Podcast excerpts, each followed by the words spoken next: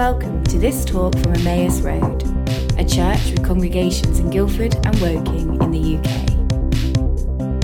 To find out more about who we are and what we're up to, please visit us online at emmausroad.com. This reading is from Luke chapter 2, verses 1 to 20. So, the birth of Jesus. In those days, Caesar Augustus issued a decree that a census should be taken of the entire Roman world. This was the first census that took place while Quirinius was governor of Syria, and everyone went to their town to register. So Joseph also went up from the town of Nazareth into Galilee to Judea, to Bethlehem, the town of David, because he belonged to the house and the line of David. He went to there to register with Mary, who was pledged to be married to him and was expecting a child. While they were there, the time came for the baby to be born and she gave birth to her firstborn, a son. She wrapped him in cloths and placed him in a manger, because there was no guest room available for them. And there were shepherds living out in the fields nearby, keeping watch over their flocks at night. An angel of the Lord appeared to them, and the glory of the Lord shone around them, and they were terrified. But the angel said to them, Do not be afraid. I bring you good news that will cause great joy for all the people. Today, in the town of David, a Savior has been born to you. He is the Messiah, the Lord. This will be a sign to you. You will find a baby wrapped in cloths and lying in a manger. Suddenly, a great company of the heavenly host appeared with the angel, praising God and saying, Glory to God in the highest heaven, and on earth peace to those on whom his favor rests. When the angels had left them and gone into heaven, the shepherds said to one another, Let's go to Bethlehem and see this thing that has happened, which the Lord has told us about.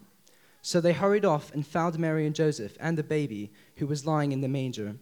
When they had seen him, they spread the word concerning what they had been told about them to this child.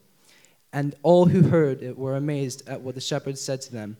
But Mary treasured up all these things and pondered them in her heart. The shepherds returned, glorifying and praising God for all the things they had heard and had seen, which were just as they had been told.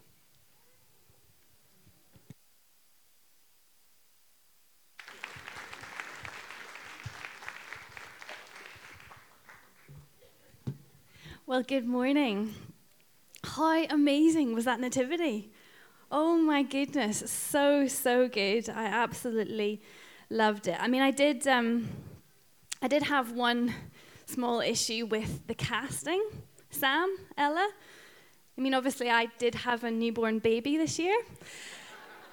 I'm thinking, this is her moment. This is her year. She's going to be the baby Jesus. Little Nathan Jones hipster to the post. So we're not happy with that. But to be honest, I was quite upset.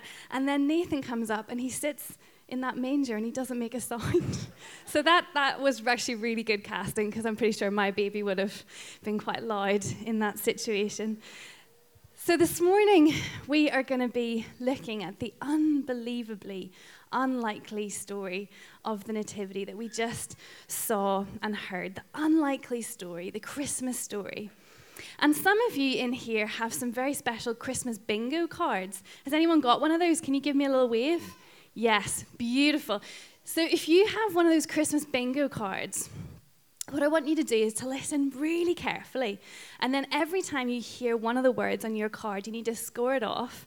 And once you get all the words, if you're the first person to find all the words, I want you to run up here to Matt, previously known as a donkey. Excellent cameo.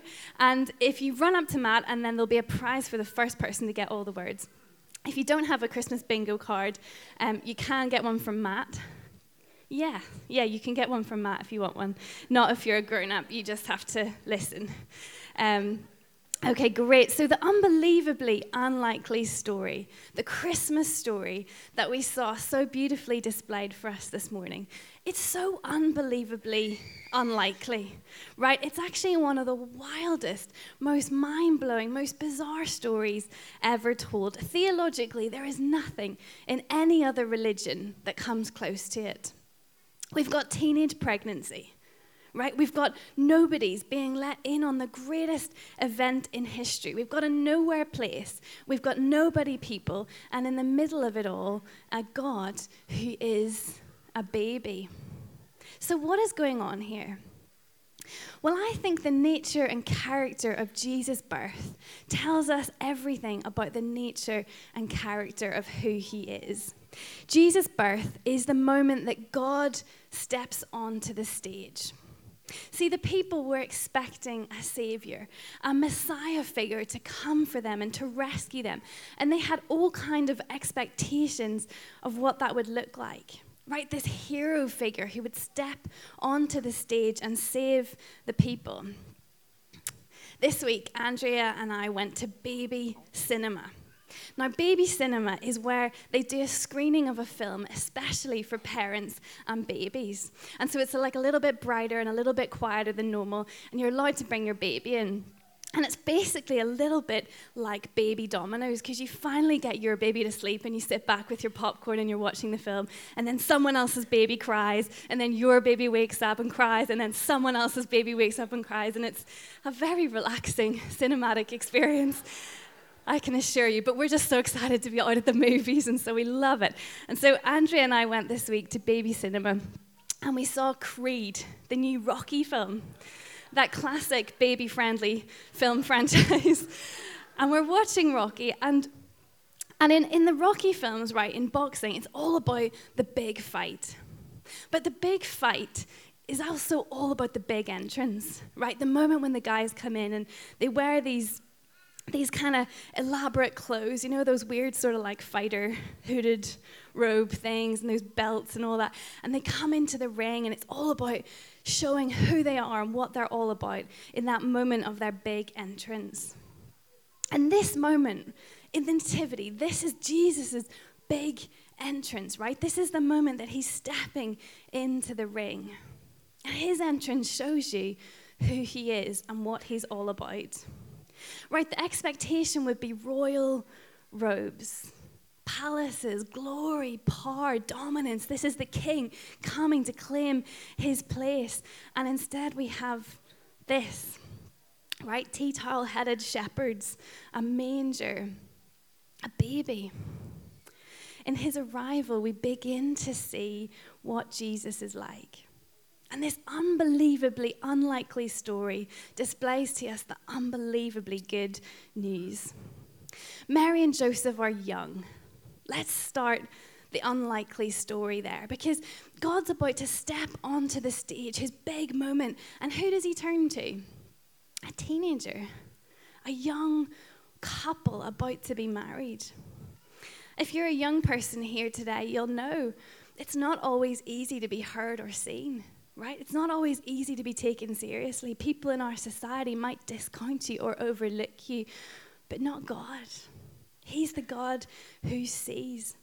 He saw Mary and Joseph and he chose them, which shows us that God is not interested in, in, in age or status or qualifications. He's interested in our faithfulness. Mary and Joseph are incredibly unlikely. Bethlehem is unlikely, right? It's a nowhere backwater place. That God would be born amongst animals is unlikely. But for his grand entrance, God chooses a stable over a castle because this good news was not about impressive displays of power and dominance. This is a God who arrives quietly unexpectedly in the middle of the night amongst ordinary people. Why? Why does he do this? And then there are two lots of people. So many people are winning bingo right now. It's all happening. There are two lots of people who get to witness this event, right? We get, first of all, we get the shepherds. And this was a lowly profession, okay? These were essentially nobodies, lowly people who would hang out in the fields. And God shows up and treats them to this amazing sound and light performance. And as amazing as Jack and his dancers were, I'm going to think it was maybe even slightly better than that, right? This angel performance as they come and they say, Good news of great joy for all people. God shows up to the shepherds. And then the other guys that get told are the wise men, men of influence, right? Men of power and strategy and wealth. And God chooses to let them in on the secret as well. Now, these two groups, they could not be more different. Okay, if these guys bumped into each other on the way into the stable, it would have been super awkward, right? Like, what are they going to talk about?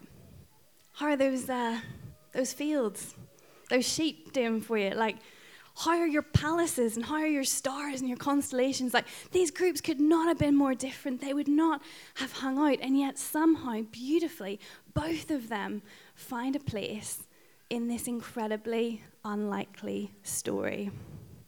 See, Jesus' entrance preaches his intention. And he tells us who he is and what he's all about.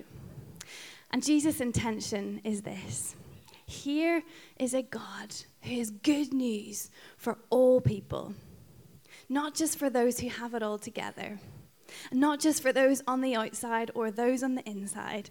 This is good news for everybody. And finally, what makes this story unlikely is that it involves a baby. And the Bible makes it very clear that this baby is completely human and completely God. This is so wild when you think about how incredibly vulnerable a newborn baby is.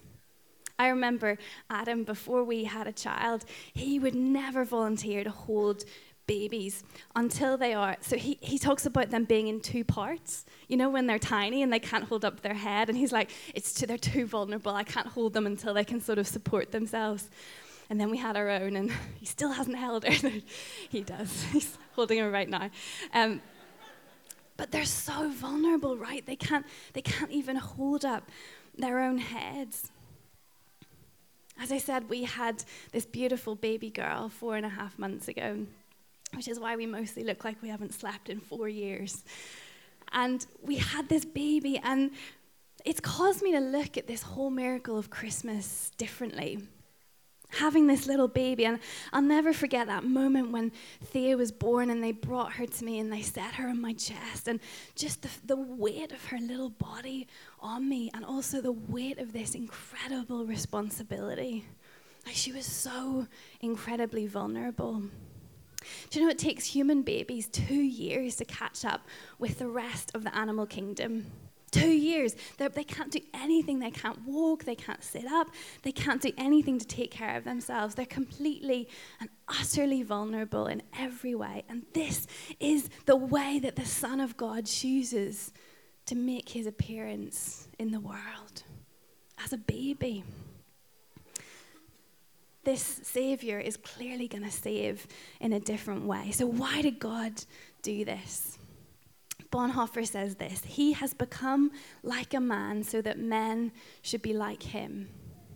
Jesus came as one of us in order that we might become like him. Or, in other words, God became human so humans could become fully human again. See, there's a problem with us. Since the time of Adam and Eve, we have been separated from God because of our sin.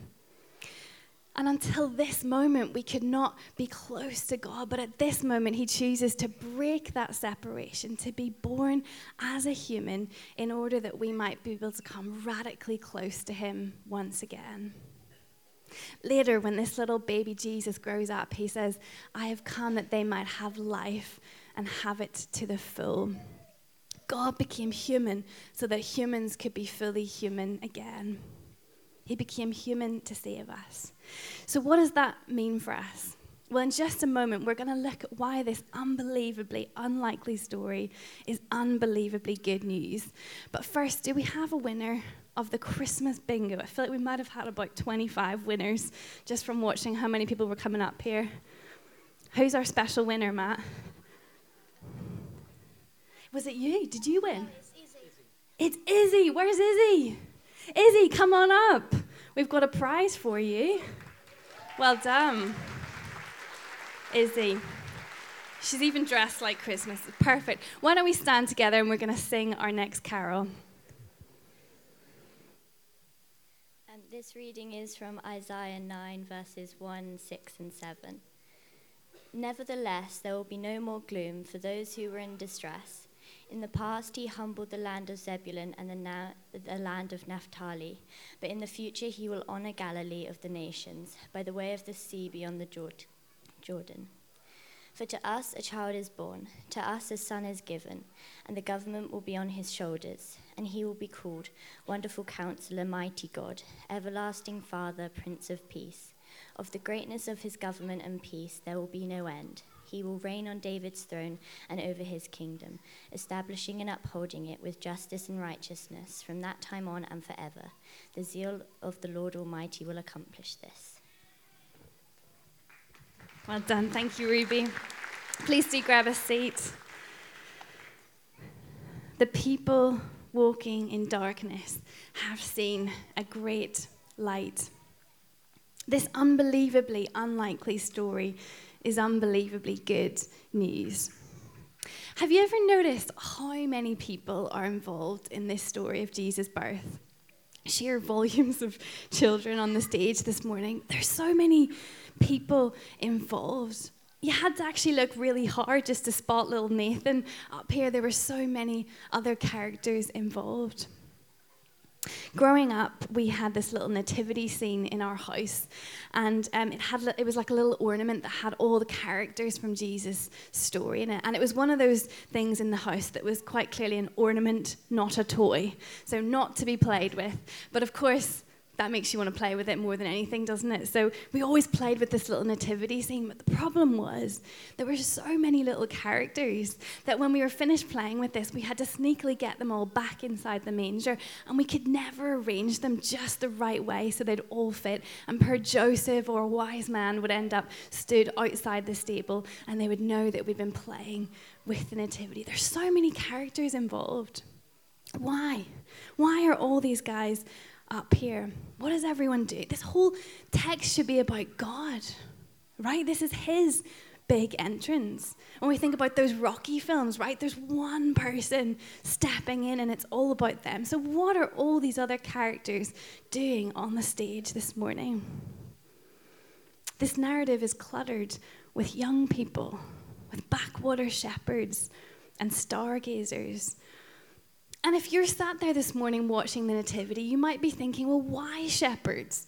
Or why wise men? But I think there's a question behind that question, which is actually, why anybody? Right? This is God's story. Why is anyone involved? Well, the answer comes from the angels as they appear in the sky to the shepherds, and they say this I bring you good news that will cause great joy for all the people. Why are so many people involved in this story? Because this story is good news for all people. Because Jesus came for these people. Because He is a God who sees and loves and chooses the young people, the rich and powerful, the poor and the humble. God's story is so tangled up in all these other people because the person of God is fully engaged in the story of humanity. The good news this morning is that there is a place for everyone up here in God's story. God wanted these people in his story because they're important to him. And God wants you in his story because you are important to him. Here's the thing this unlikely story is all about God, but this God is all about his people.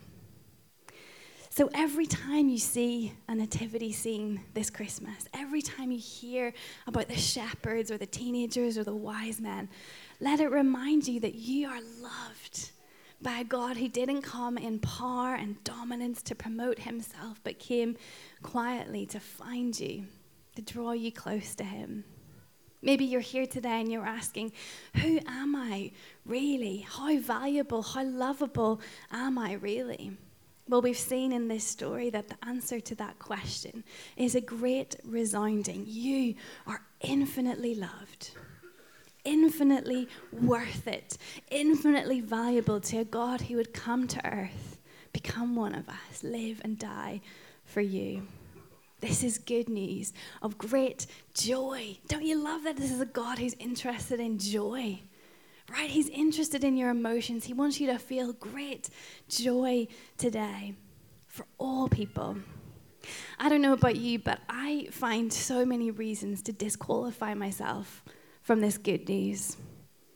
But whether you feel too unworthy this morning, too insignificant, too young, too old, too lowly, or too lofty. This unlikely story tells us the unbelievably good news that this is a God who sees you, who says your soul is worth it.